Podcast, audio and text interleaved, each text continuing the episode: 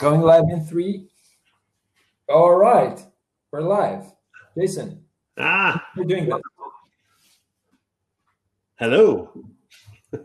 Welcome to the Amber booth where we're doing Ambercast. Uh, for for the seven people in the audience, they're only going to go bigger. The, the audience is only going to go bigger. Um, can you please do an intro and kind of tell the one person who doesn't know who you are? Kind of like do an intro. Who is Jason? What is Execution Labs? all right. Well, hello, everyone. Uh, my name is uh, Jason Della Rocca. I've been in the game industry almost 25 years now. Uh, one of the things that I'm involved with or started a few years back is called Execution Labs, which is a early stage kind of hybrid incubator accelerator seed fund for indie games or, or indie studio startups. Uh, but I do a lot of work around ecosystem development and community support programs and things to help developers succeed out there in the world. It's uh, certainly a, a you know exciting industry, but challenging industry in many levels. And so a lot of the work that I do is kind of more at the at the meta level to to grow and support the the community. So I think everyone understands what an accelerator is. I think everyone understands um, how accelerators can kind of fix publishing deals. But when you say at the meta level, and you gave a really good talk about this, you, you had a fireside chat with Catalin uh, yesterday. But can you explain a bit, kind of like how do you influence the how do you influence the metagame? Yeah, well, I mean, there's a whole bunch of things to to kind of work on uh, that incubators and accelerators or seed funds help solve. So there's kind of like the problems that need fixing, and then there's the different tools or mechanisms or structures to to fix them. Uh, and so for startups and indies, some of the challenges they have is access to early stage funding, uh, access to the right partners, publishers, you know, platforms, who kn- knowing who to talk to at Steam or Nintendo or or Apple or, or whatever. Uh, so connections, uh, you know, knowledge and and learning on how to build a viable business and how to manage a team and how to you know make a great game. And you know, if you're starting out, oftentimes you're, you're younger and less experienced, so just sort of knowledge sharing uh, is is one of them, and that kind of discipline around around production. Uh, so, so, so a bunch of those things are some of the challenges that startups have. And so an incubator, ideally a good one or an accelerator is helping startups to solve those problems or, or kind of alleviate those stresses. So an incubator may provide startup funding. So that helps. It may provide access to key contacts at Apple and Google and Unreal or Epic and, and whatever, or publishers. Uh, it should also provide mentorship and coaching and, and knowledge and, and so on. Uh, and so the idea then is, you know, if if the incubator accelerator is providing that kind of help, does that give the startup a better chance to succeed? to make better games, to create a more viable, sustainable business, and of course, then to have more economic impact. I mean, that's a super high level view of it, but that's kind of the uh, sort of the short version is is these programs are there to kind of help solve or plug in the gaps that indies and or startups tend to have in the game industry. Mm-hmm. And you guys are doing a lot of things for them, like you mentioned. So you're mentoring them on development aspects, you're mentoring them on business development, you're helping them with business development, you're helping them with funding. What else? Because I'm assuming that you guys are also building a community, right? And I, I was, and community is super important in order to build a game. I have this friend, um, uh, Liviu, they did Stuck in the Attic. I don't know if you know Stuck in the Attic, super great game, adventure game from Romania. And he was saying, you should start building a community even before you start making the game. Yeah, well, uh, absolutely. I mean, that's the call it the B2C side, right? That's the fan consumer audience side. A lot of the work that we tend to do is is sort of industry community, so knowledge exchange, sharing, access to to, to partners, and so on and so on.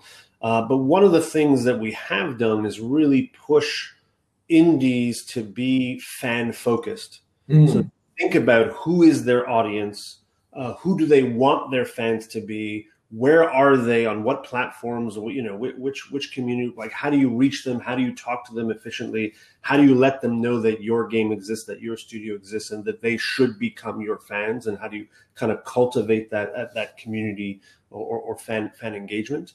Uh, i mean a few of the things that we were doing were was uh, running very early play tests so literally as soon as you had something playable we were we were uh, uh, bringing in like gamers and random people from outside to, to come play the games, give feedback, and so on. Um, uh, you know, so that's something we've done for, for, for years. Uh, also, a few years ago, we started something called uh, Disco, for short for discoverability. Oh. So, um, yeah, it's, yeah, it's not an actual disco party, but it's, it's a conference called Disco because the word discoverability is too long to say every time. So, um, and that's a that's a conference focused on marketing, discoverability, working with influencers, building community, uh, and so that's been a, a great uh, event. We also have done stuff like uh, showcase nights, where uh, you know we'll rent out a big uh, theater uh, you know, fill it with 500 industry people, uh, get local studios up on stage to present their their work in progress games, and then we'll broadcast that to Twitch uh, mm-hmm. by tens of thousands of of, of, of uh, fans of players around the world who then will wish list a game or you know join a Discord or now are aware of, of the game being being showcased. So so uh, now, now in fairness, not all of those things were driven specifically by execution labs. There are various other kind of entities and groups and nonprofits and you know grassroots organizations that I'm involved in or help with or collaborate with. So I'm talking kind of more about the the sort of the scene here in Montreal and the kinds of things that we do to to help the the indie community. But all, kinds of different stuff like that. I mean, I, I, can go on and on. So this is interesting because you're not. I was I was checking out your resume, and half of your career is game development and game publishing, but then you don't. You, you you don't you you don't your roots are somewhere else, right? So how did you end up making games, and how were you like?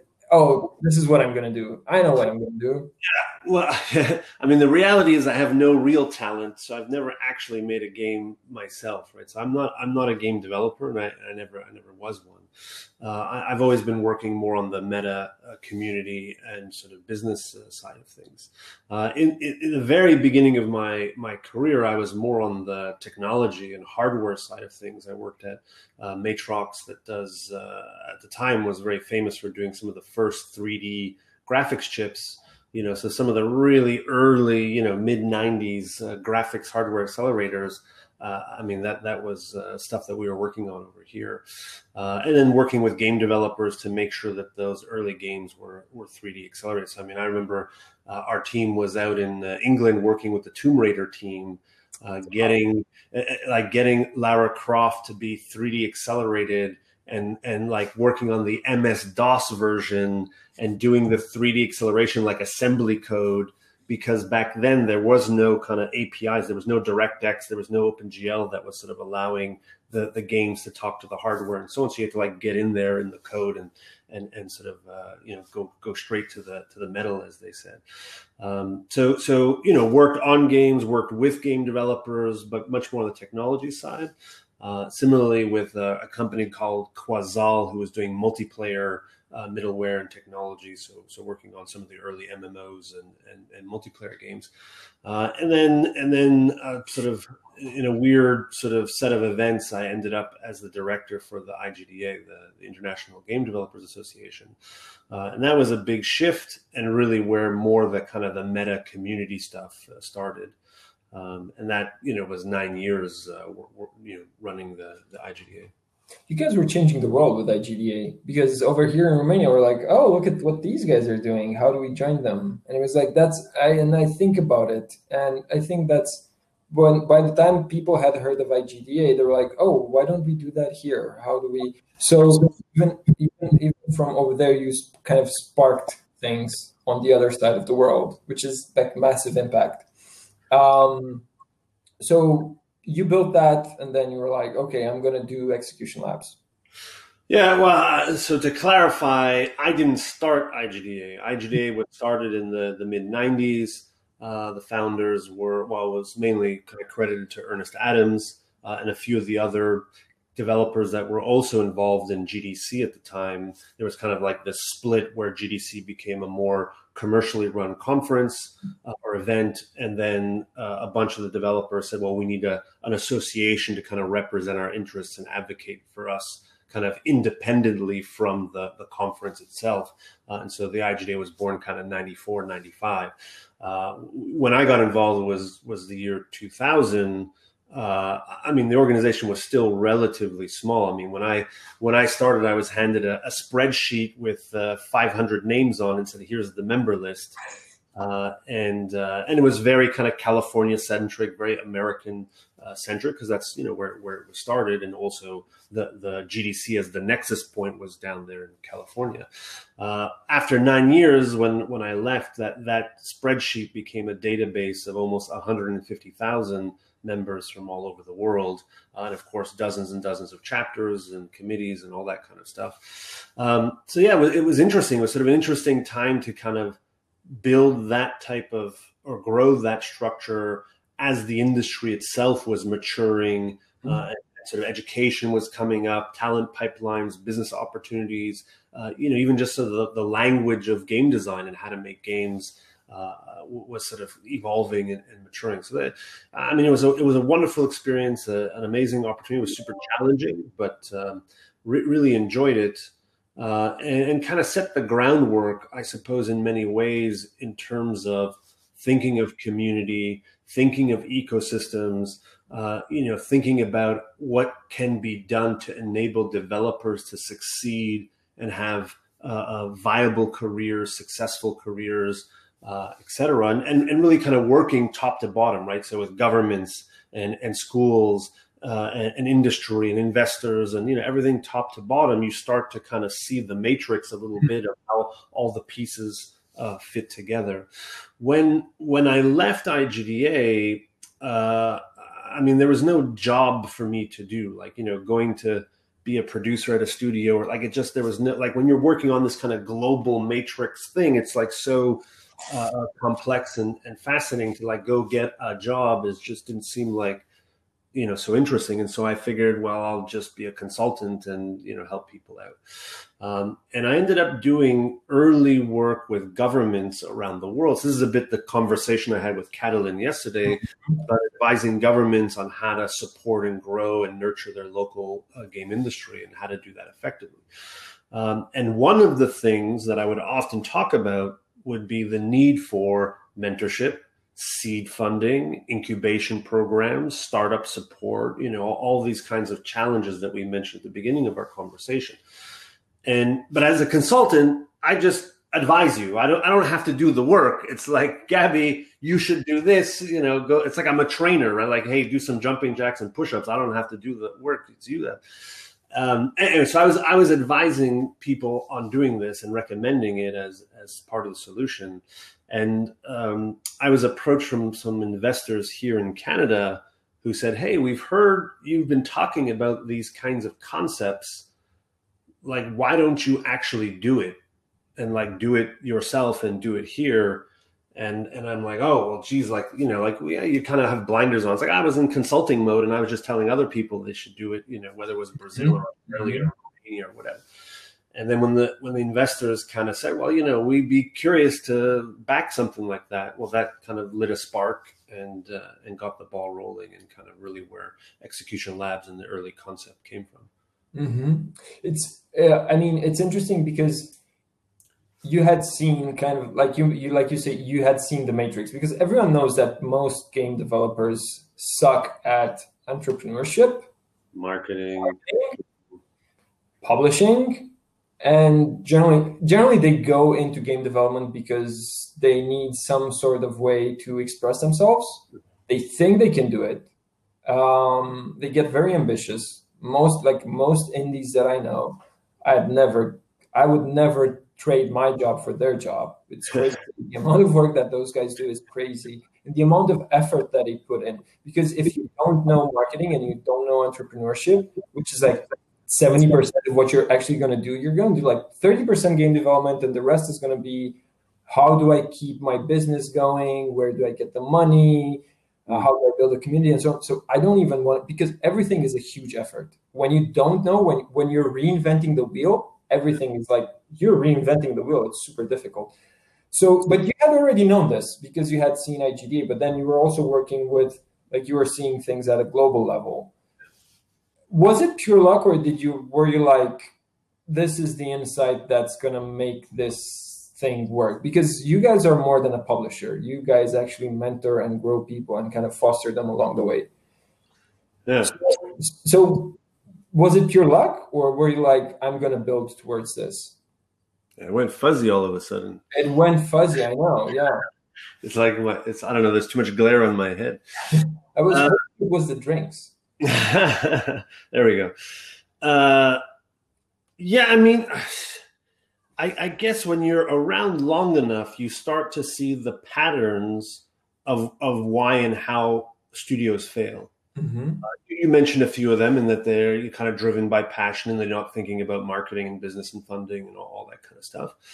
Uh, and so, so part of the insight was, you, you know, can we provide some kind of discipline to this? Can we have a, a cheat sheet almost? Mm-hmm that allows you to have an unfair advantage to not make all the normal mistakes or make many less mistakes uh, and and kind of get like by working with us it gives you a leg up to reach that success because I'm I'm there kind of beating you up and and you know, you know giving you the tough love uh, yeah. uh, so that you don't kind of fall flat on your face.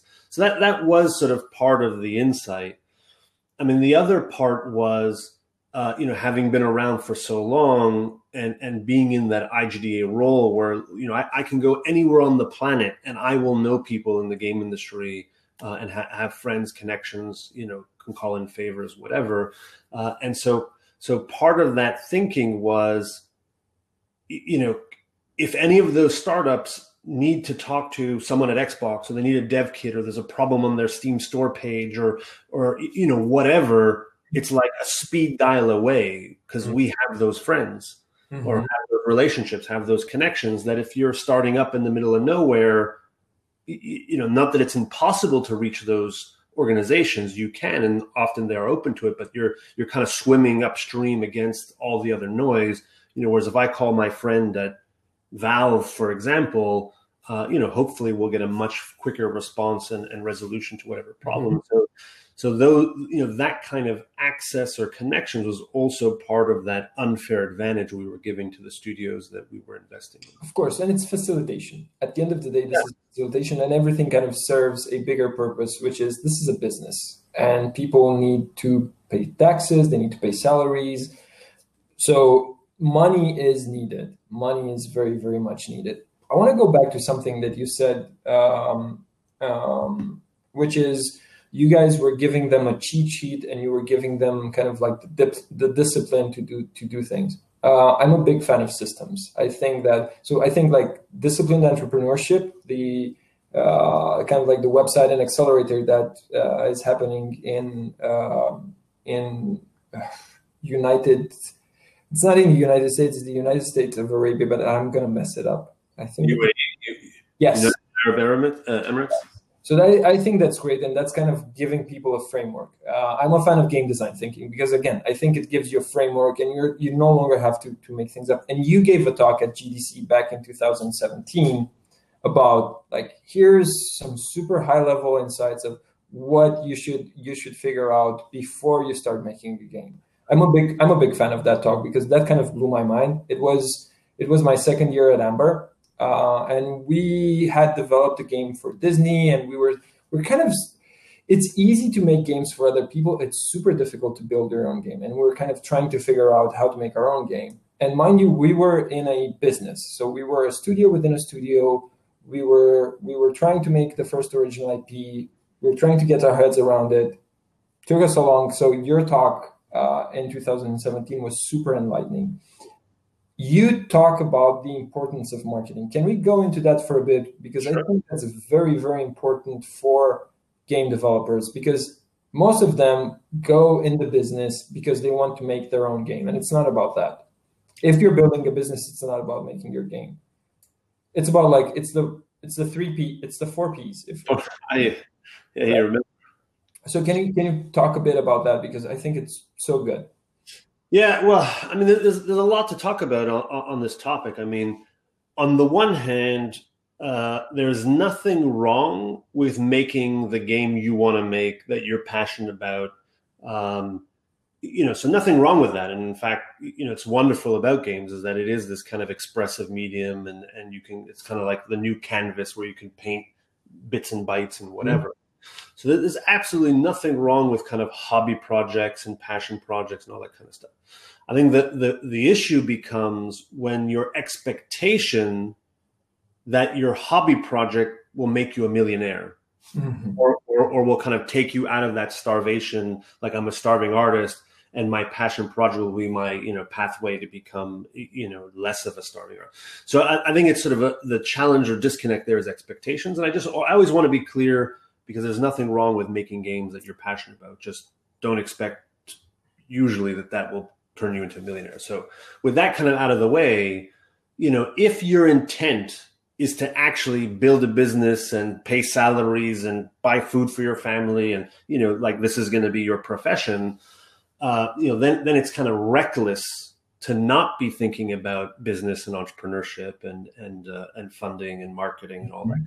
So um, so that's kind of you know step step one is like are you in this to be professional? If that's the case, then you can't just be an artist. You have to be an entrepreneur. Mm-hmm. Mm-hmm. You have to make money. It's yeah, like yeah. Covey says it like start with the end in mind. Rule number one: start yeah. with the end in mind. Yeah, exactly. So now, with that being said, the most important marketing decision you will ever make is your game design.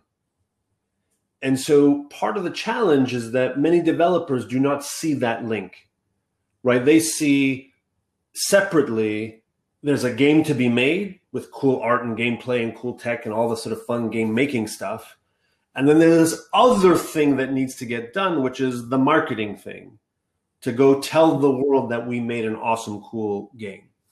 Uh, and that's basically the worst way to think about marketing. And so this brings us to what you brought up the four P's in that you know you open up a, a textbook on marketing and, and, a classic book and you'll see what's called the four p's of marketing and it's it's price so thinking about the business model, well, how do we price it? You know, what, all that kind of stuff. In our case, it's even things like: is it premium? Is it free to play? Do I make the DLCs uh, free or not? Do I use episodic? You know, all that kind of stuff around pricing. Um, there's place, which traditionally place means like, okay, which street corner do I build my pizza shop? You know, that's a marketing decision. Is like, where do I put my store or whatever? In the context of games, place is like distribution platform is this mobile or console? Do I put it on Steam or the Unreal Store? Uh, mm-hmm. you know, whatever. Do I sell it from my website or or not, or this kind of stuff? So place. Um, the other one is promotion, and promotion tends to be the one that most people think is marketing, mm-hmm. right? Promotion is sending out press releases and and doing all the going to shows and sort of making noise and making announcements and putting the tweets. It's all the sort of promoting that this game exists. And so a lot of developers, when they think of marketing, they're really thinking of promotion, mm. uh, not thinking about these other things. And then the fourth P is product. So thinking about the product, who's it for, who's the audience, you know, what are the features, does it serve that audience, you know, what, how do we design it, etc. Thinking about product is part of the marketing equation. Um, and so that's why I said before that the most important marketing decision you'll make is the product or the game design. Um, and also, I kind of funnily say that all game designers are marketers, Wh- whether they like to admit it or accept it or not. If you are making decisions about your pricing and which platforms you're going to be on and how the game design, like those are marketing related questions. And so uh, you know, most designers would never call themselves marketers, but fundamentally they are doing marketing. Well, most of them are artists.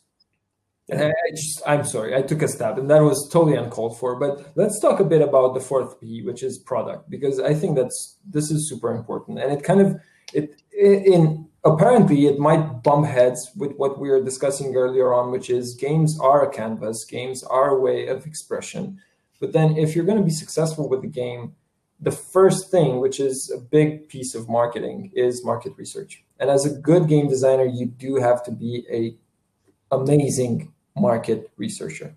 Mm. Right? But doesn't that doesn't that bump heads with your way of expression? Doesn't that bump heads with what you want to do in the game?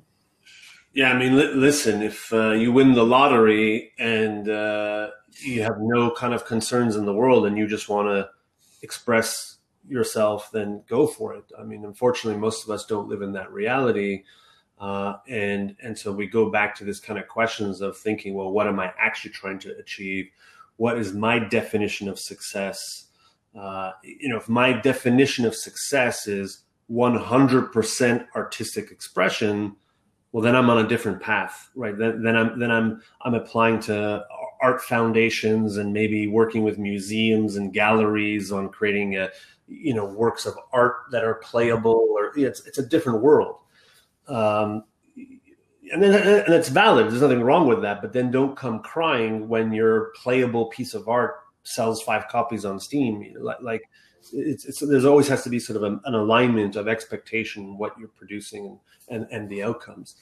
Um, but yeah, so so I, I hear your point. Like you don't want to end up uh, kind of you know making a game via spreadsheet, right? Like where you did a whole bunch of research. I don't think I don't think there's anything wrong with making a game. Like um, over at Amber, we make like my teams make casual games, which are all about making games per spreadsheet. I love making games like that. I love knowing that I'm going to publish a game. Here's here's here's the KPIs that it's going to hit. If it doesn't hit those KPIs, here are the the features that we have backed up. Here's what we're targeting for, and so on. I don't think there's anything wrong with that. I'm just wondering, is there a way to mix the two? yeah, I mean, th- th- there is. I mean, it, it, it's a spectrum, right? Like, like one spectrum is 100% art with with with no kind of care in the world about what's going on or whatever. I'm just going to express myself. Mm-hmm. Then all the way at the other end is 100% sort of data driven. Mm-hmm. Uh, analysis of the market. Like we make no creative decisions. We're making decisions based on what the crunching of the numbers tell us. And and I mean, I suppose there's value or merit in both extremes, but I think the real magic happens somewhere uh, in the middle, uh, where where you still have passion, creativity, uh, kind of innovative insights, uh, and then the data and the research kind of gives you some sense of where the market opportunities may may lie. Uh, and, and that I think at the end of the day is the real kind of magic and where a lot of the successful studios have been is to kind of find that that happy in between. Some may be leaning a bit more towards the spreadsheet, some leaning maybe a little bit more towards the the, the pure art, but but some kind of combination thereof. And I mean, as, as an example, um, you know, genre analysis is absolutely critical. Um, it's rare that game developers, certainly the more passionate ones, or the more you know, the younger ones, less experienced mm-hmm. ones, will do any form of genre analysis or landscape analysis before mm-hmm. embarking on their project. So, so for example, we'll sit around and say, "Oh man, hey Gabby, what games do you like to play? Oh, I, I like." I don't know. I like party games, like where we can sit on the sofa and play together and cheer and drink beer and, and whatever. Those those games are a blast. Good luck with COVID. Yeah, yeah, not even factoring COVID, but uh, you know, so so let's say uh, we love local co-op kind of couch co-op games, and and it's a blast. So we we say let's make one, and then and they're and actually they're not so hard to make because we don't have to worry about networking code. We only have to build kind of a few levels. It's in many cases a single screen. So there's a lot. It's like, hey man, we're being really smart. This is actually a genre that's kind of doable and it's just the two of us and we're just getting started so let's let's go do it. And we spend three months six months we build a prototype. It's fun. We show our friends. They come over on the couch. They cheer.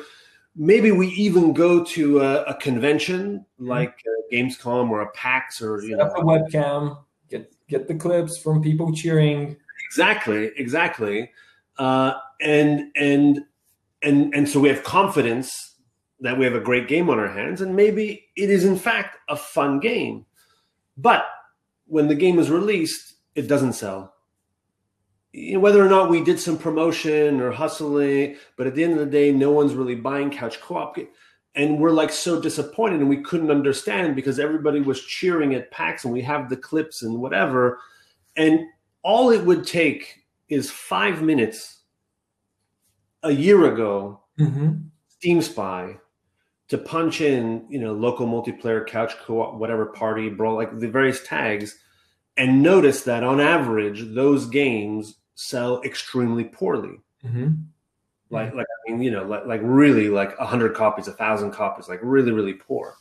Uh, and so, if we had done that research when we had the thought of doing a couch co-op, it's oh, okay, well, that sounds cool. Let's go check quick and see what that opportunity might look like on average, uh, we would have seen like, oh crap, well, if we actually want to pay ourselves with this and the average is 500 copies sold, like maybe this is not a good genre of game to approach. Approach, yeah.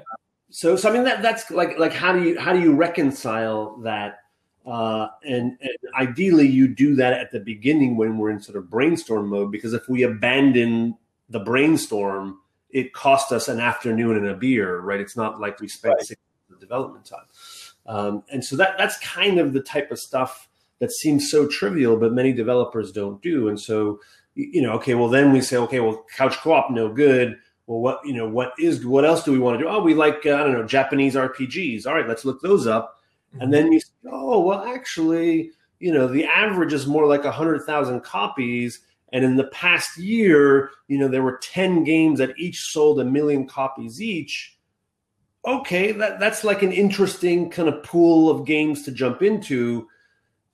You know, if we hit the average, that at least sort of pays our, our salaries for a year. If we do something really good and compete for the good ones, well, now we're off to the races with, you know, hundreds of thousands of.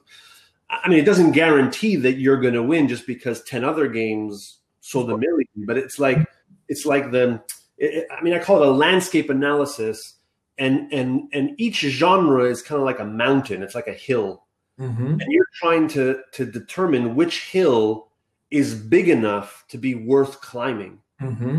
and the problem is if you don't do your landscape analysis you're standing at the bottom of all the hills and it's full of clouds and you look up and you and you can't see because you you or you didn't even look yeah. Right. So you don't know which. So so so you don't know which mountain is the big mountain, and you just start climbing. Yeah, and you start climbing. Yeah.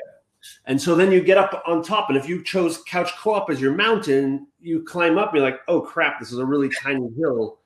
You know, if you picked, I don't know, like MMO or Battle Royale, well then, you know, that's a humongous uh, mountain that's very difficult to climb, but it's you know it's a big mountain.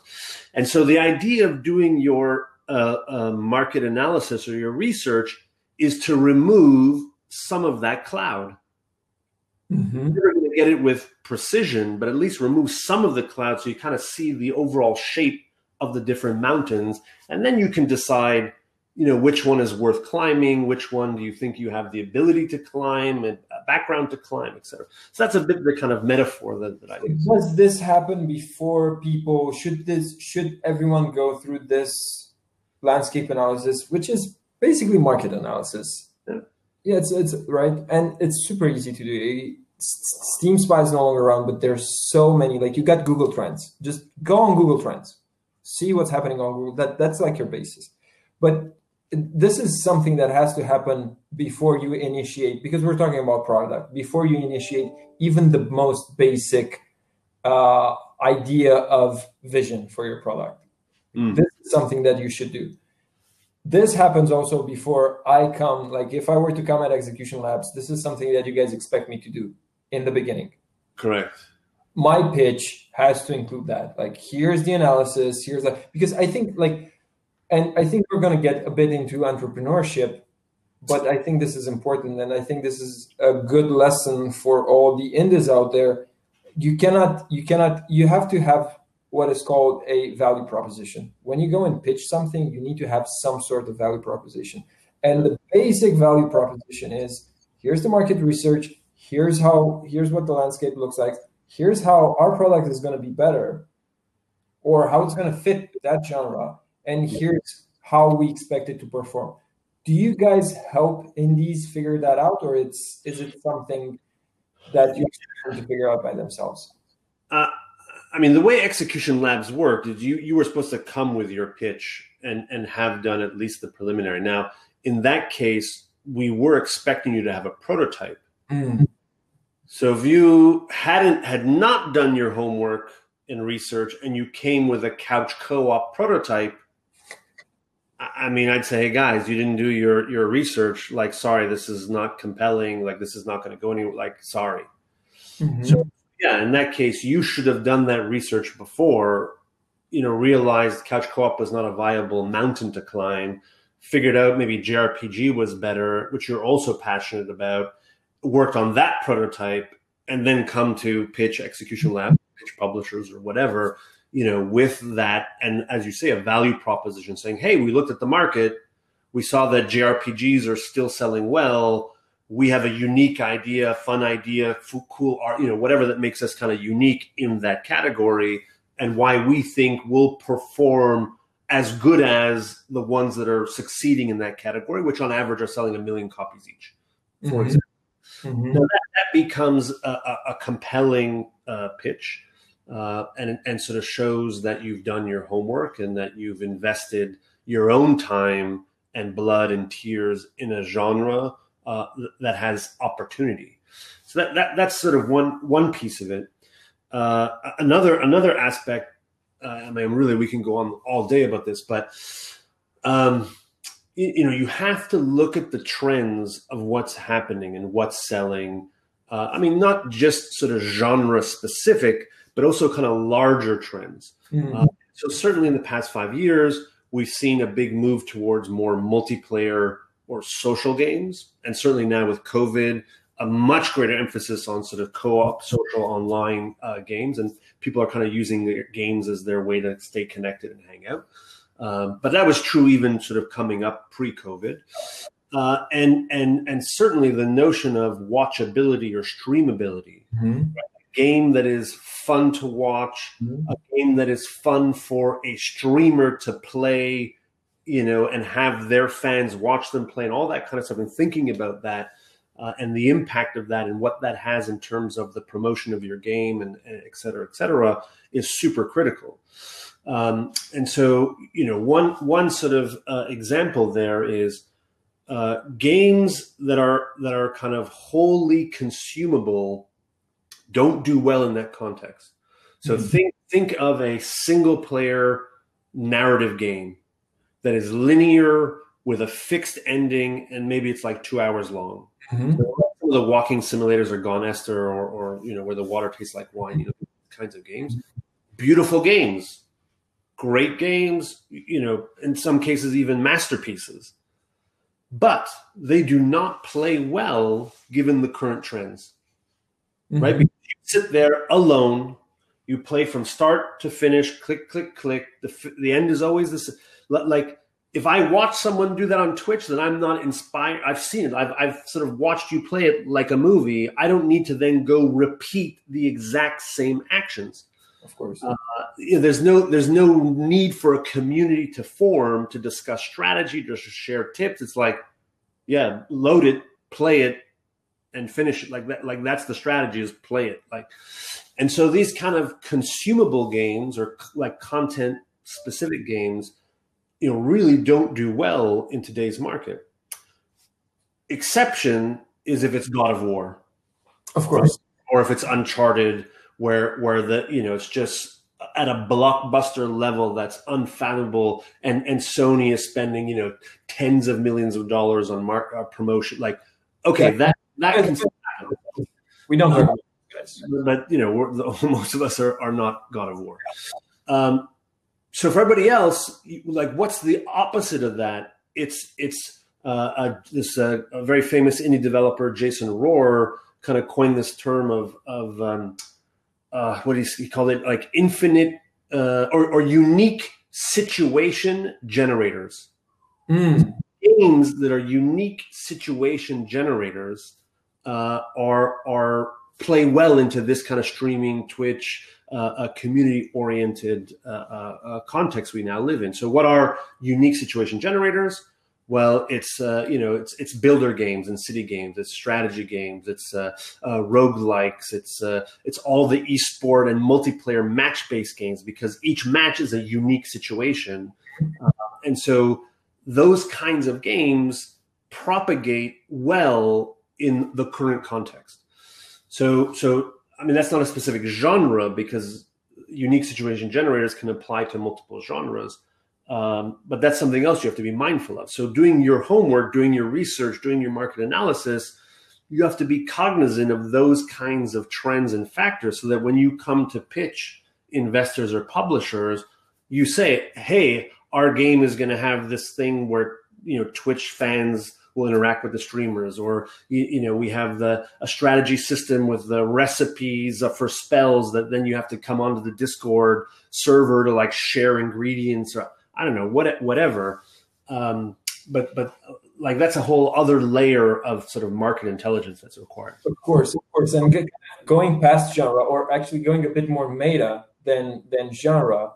Did you guys ever discuss about the quintessential vision that can create games and be successful in a space? And here's it's mind you, I'm to go crazy a bit, but but here's here's my theory, and it's something that we it's something that we explored back in the day. So at Amber, when we were preparing to do, uh, we were preparing to, to to go into our first original uh, IP.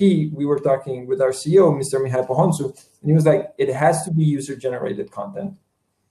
Um, it has to be like it has to be. It has to somehow create a platform and create, and not necessarily a distribution platform, but a platform of interaction."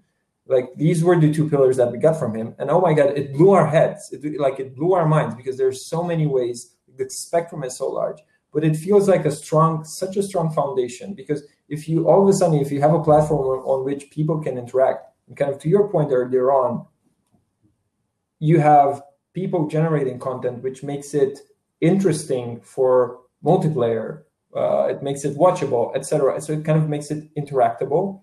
It kind of did you guys ever stumble upon this kind of like the truth the quintessential truth like well yeah. I, I, think there are there are multiple truths. Uh, i mean ugc is a big big one. Uh, i mean certainly if you look at roblox i mean that is all ugc i mean it's a ugc platform. I mean, if you look at Dreams from Media Molecule on PlayStation, is another one. Uh, you know, Stadia recently launched Crayta, which is another one. Um, mm-hmm. Manticore is a newer company. They got a huge multi-million investment from Unreal. Uh, they're creating a, a, a, more mature UGC platform called Core. Uh, there's a handful of others, so it's it's definitely um, uh, a viable focus or focal point you know, not even mentioning a bunch of games that are moddable and just sort of that are normal games but have a UGC component, not necessarily Roblox, which is 100%, you know, a UGC platform. Um, so that, I mean, that's a big one. I think the notion of of um, kind of competitive or match based games is another one of these kind of truths. If you can create a a you know a Counter Strike, mm-hmm. not even Counter Strike, like like essentially chess right? Chess is infinite. Mm-hmm. Right? We can play chess for eternity, uh, or or you know, or or football or basketball, like like like some of these things, or Go. I mean, these are infinitely playable games, uh, and so you know, Counter Strike is another form of chess. Mm-hmm um, and and and look at the success that kind of or, or, League of Legends. Right? I mean, League of Legends is a, it's its own sort of form of chess. It's an infinitely playable, you know, strategy competitive uh, game. Um, so I think you know UGC is kind of one of those major pillars. Competitive, infinitely playable games is another pillar. Uh, you know, there's a few other pillars, and I, I think you know as time goes on, as technology, industry, consumer taste, all that stuff emerges those truths will change over time. Mm. Like, like this truth of of of being streamable and watchable was not relevant five years ago. Years ago, yeah. Now it's super relevant. So what's you know what I mean? This is in part what makes game industry so exciting. Is like what what will be the new truth in five years? You know, who who knows? can you see into the future? Do you have you found any way of seeing into the future? We've been looking so hard for this. We we looked at we and this is where we go back to systemic thinking, and I think that this is why this is systemic thinking is very important for any kind of ent- entrepreneurship, and hopefully we'll get to that as well. But we've been trying to find a way to see into the future. Game design think game well, design thinking seems to be one of those ways super rooted into market research. Are you teaching the people that come over at Execution Lab any of this? Are you teaching them how to do market research? Are you teaching them how to search for the insights, how to search for user needs? Yeah, yeah. I mean, well, uh, just to be clear, I mean, Execution Labs, we're not taking any new uh, uh, mm-hmm. at this point, right? So, so these things we did were, you know, some some years ago. Uh, and for those of you who don't know, a Romanian studio was part of Execution Labs, uh, Sandsailor, the ones that oh did. my god, those guys are amazing! Yes, they're making their second game. Well, they made their second game right now. Yeah, yeah they made uh, their second game. Now they're on their third game. So that's actually one of the studios that came to Montreal for a few months to participate. So uh, you'd have to do a, separate uh, Amber cast with uh, Christy to ask him what he learned and kind of uh, you know what horrors we put him through and. Uh, so yeah, I mean, de- definitely that's some of the stuff we were trying to teach them was that landscape analysis, competitive analysis, looking at trends. I mean, a lot of the consulting work I do now is working with studios and startups to kind of think through those uh, those challenges. Um, I mean, I would go one step further, and in many ways, I think, and this is not really sort of seeing the future, but um, it, it, there's two pieces. One, I think it's it's being fan 1st mm-hmm as a as a studio, as a developer, uh, creators, we tend to think about the thing we're building. You know, it just has to be cool enough. It has to be beautiful enough. It has to be fun enough. And it's like, oh, it's like I'm spending so much brain power solving the creation problems. The reality is, is you should be thinking about your audience first. You should be thinking about, you know, who do I want my fans to be? Who do I imagine would be part of my community?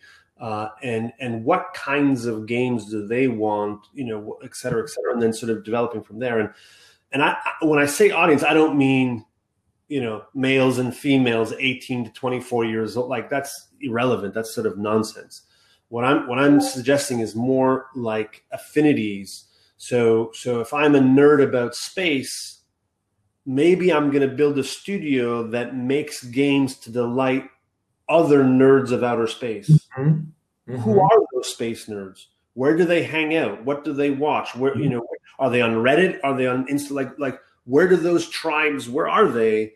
Uh, uh, and how do I build a studio? How do I build a business that's focused on delighting those space nerds? Mm-hmm. If we all agree that okay, that's our tribe, that's who we're going for. Okay, well, what kinds of games do space nerds like? well, they like 4X exploration games. They like, you know, I don't know, spaceship simulators, uh, you know, Mars coloni- colonization games or yeah. whatever. Okay, well, that, that becomes our choice. Those are the games we're going to make because we've decided that space nerds are our audience. Um, and so, kind of thinking in that fan first uh, uh, path uh, is, I, I, think, potentially transformative for for studios and startups and entrepreneurs, rather than thinking, you know, what's the cool game mechanic I need to come up with? And then like, okay, well, I guess it's dragons, and then you know, yeah, whatever that. So yeah, and this is where this is where kind of going back to game designers. This is where game designers stumble a bit because game designers are super attached to mechanics. They're super attached to systems. They're super attached to etc. And you mentioned you mentioned this part, which is how do I cater to this audience? How can my studio cater to this audience? Which is no longer thinking about a product, but it's more about thinking. It's thinking about a team, which is important. And you also talk in your in, in your 2017 uh, GDC talk. You mentioned this that it's important to build a team, and it's important to kind of think about not what's the first game that I'm making, but what are the games that I'm going to be making. Yeah, well, I mean, yeah, so so exactly like the roadmap is is important uh, it becomes much easier to build that roadmap if you know who your fans are. Like if if you say, okay, we're going to build our business around the idea of going after the space nerds, well, then it becomes much easier what that product roadmap should look like.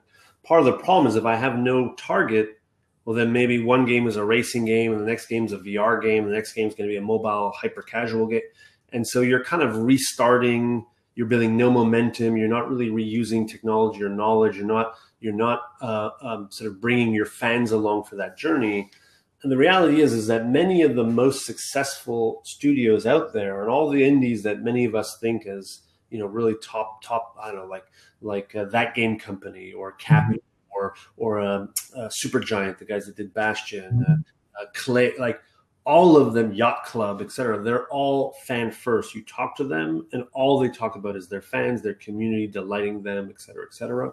So I think I think there's there's a twist, a shift that needs to happen where where we realize at the end of the day, this is the attention economy. We're fighting for eyeballs and for fans, and we need to understand who our fans are uh, and and yeah, I mean, re- related to the team building, the advice that I give to developers who want to embark on an entrepreneurial journey, they'll, poke me, they'll ask me for some advice, whether it's you know on email or LinkedIn or you know in the olden times at a conference. Um, and they'll say, "Hey, I think I want to go indie. I think I want to be an entrepreneur. I think I want to start something. You know what? I, I'm working on a few gameplay, you know, mechanics you know, what advice do you have for me? I'm, I'm, you know, I'm trying to find that one cool mechanic. I said, stop. I said, the first thing you need to do is to find your co-founders. Mm. Find the people that will complement you. If you're an artist, then find your programmer, find your business person. If you're a business person, find your artist and your and your programmer. If you're a programmer, find your designer and you, like so so the most important thing to do when you're starting is to find the co-founders that you want to do it with then as co-founders think about what kind of studio do you want to build values pillars that kind of stuff vision but importantly decide who who you're going to go after like what's your audience and so if we're all space nerds okay well, we're all going to go after the space nerds you know don't don't like if if two of us are space nerds and you're like a dragon nerd or a ninja nerd and then it's like well you're not really going to fit so maybe you shouldn't be part of the, the team uh, and then once we've found the co-founders decided on our target audience and who our fans should be, could be. Then we start thinking about genre, doing our market analysis, you know, and then we start figuring out, okay, if we've decided 4X is the right genre, okay, now what can we do that's different, unique, innovative, and interesting? Mechan- like, like the mechanic design piece is like the fourth or fifth step, not the first step. So yeah, yeah, and so so do people? Have you ever funded a team rather than a rather than a game? Well, I mean, Execution Labs was always investing in the team, right? Execution Labs was an equity-based studio investor. So, so we were absolutely looking at the team, vision, roadmap, all that kind of stuff, and the game was very much uh, secondary.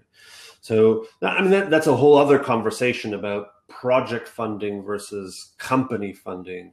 And so, you know, most publishers are funding the project Mm-hmm. So they're very curious about the viability of that project and whether or not your team can deliver it. On the on the company side, so that's more like angel investors and venture capitalists. You know, they're looking at the co-founding team and and your grit and perseverance and what your vision is and what insight you bring, and and what the sort of the roadmap for the company is because mm-hmm. they're investing in the company and so they have to have a sense that you can grow the value of the company because that's where they're going to see their return on investment, as opposed to a publisher which is investing in that project and taking a revenue share on that project. So much different mindset. But I've I've an, I have another GDC lecture on funding which uh, covers that in much more detail. Very good lecture, by the way. That that that one is good as well. Um, we're by the way we're 55 minutes in and I can keep going. Like, how how are you doing on time? Can we keep going? I have a bunch of other. Three minutes. You got three minutes. Got three minutes. What are the? I don't have a three minute question, but I do have a question that's been bugging me for a while. I think that one of the most important thing is when you're building a team, which is kind of to your point about tribes. Uh, it's to get the right people. Uh, are you are you seeing traits of apart apart from understanding entrepreneurship? Oh, and I also want to cover books. But apart from from entrepreneurship uh, and and understanding the landscape and kind of thinking long term, is there a cultural pattern that you're seeing in teams that are succeeding? Because it's important to get the right people, and it's important for them to have kind of the same culture and think in the same ways. Uh, I think failing fast is one of those important things, and it's it's it's super important because it's not about we're gonna mess everything up. It's about we're gonna we're gonna test something, we're gonna get our data, we're gonna get our conclusions, and we're gonna keep going. Yeah. Right? Thinking lean startup model. Yeah, exactly. Yeah. The is, there, there, is there some other things that you're seeing in teams? Is there some other perks of successful teams? Yeah. I mean, there, there's long lists of this. I mean, one of them is um, kind of uh, alignment of the definition of success. Mm. So if you if you kind of isolated each of the co-founders and say what's you know what's your definition of success, you want them all to say the same thing more or less. Mm-hmm. But you, you don't want the the business person to say, "Well, I want to be a billionaire," and then you ask the designer, the designer says, "Well, I want to win, you know, festivals." And you ask the programmer of like, "Well, I'm trying to produce patent techno like like if they, each of them are pulling in a different direction, even though those are all valid forms of success, it's hard to really build the business if if everyone's kind of pulling for a different kind of success. So you want to see alignment of of, of, of definition of success. Uh, you know, this sort of tolerance for uncertainty, you know, willingness to kind of fail, fail fast, learn from failure, et cetera, is a big one. Uh, and then you have all the other stuff around like uh, grit and perseverance and tenacity and uh, you, you, know the, the, the founders of Bioware had this great term uh, Ray, Ray and Greg called "humbitious," which I don't know if I covered in that lecture, but uh, uh, you know, you have to be humble but also ambitious at the same time, right? Like you want to conquer the world, you want to be the best whatever you're doing and, and you know you know just just do great but you also have to be humble and have humility and understand that you don't have all the answers and that you can take feedback and you can be coached and you reach out for help and you help others and uh, you know just sort of be you know, kind of be a good member of the community and treat your employees well and all, all that kind of stuff. So, safe. is a great. Because there's like you're gonna fail so many times, and if you think that you have all the answers and you know everything, you're gonna fall from such great heights. Yeah, it kind of goes. It kind of goes. It's an, an impact course with failing fast. You cannot yeah. be humble and fail fast. You, you you have to be humble in order to fail fast. Otherwise, it won't work.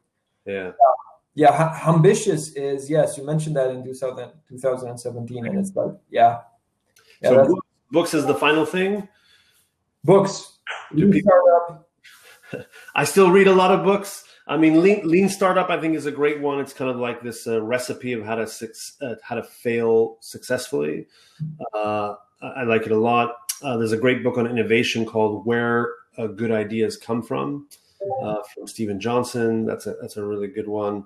I mean, if you're interested in in the venture capital funding side of things, there's a great book called Venture Deals. Mm-hmm. Uh, that, that's a really interesting one. Uh, I, I, mean, uh, I, I, have a whole stack of books here. There's there's, there's too there's too many of them. Uh, but, uh, yeah, I mean, th- th- those are those are some some some good ones. Oh, um, Medici Effect. Medici Effect is another one on, on innovation, but also uh, this kind of idea of of diversity of thought and diversity of opinion uh, being extremely valuable, which I think is a is a is an interesting way to look at inclusivity and, and sort of process to get lots of ideas on the table. Uh, so that's a, a, really good book, uh, a more rare one, Medici Effect. All right, man, Gabby. It's been fun. Thank you. An honor. Audience to twelve. Oh, wonderful! It's been a really good talk it was it's just great great to chat with you. And of course i'm a fan of amber and i've known catalin for for a long long time and a few other folks there at uh, amber. So uh, good, good to chat. Yes it's an awesome it's an awesome awesome company. It's been an awesome chat. Thank you. You're getting blurry. We should stop. Let's end on that. And my camera's tired. There we go. Uh, hopefully we'll see you again. Very good. Ciao. Bye. Bye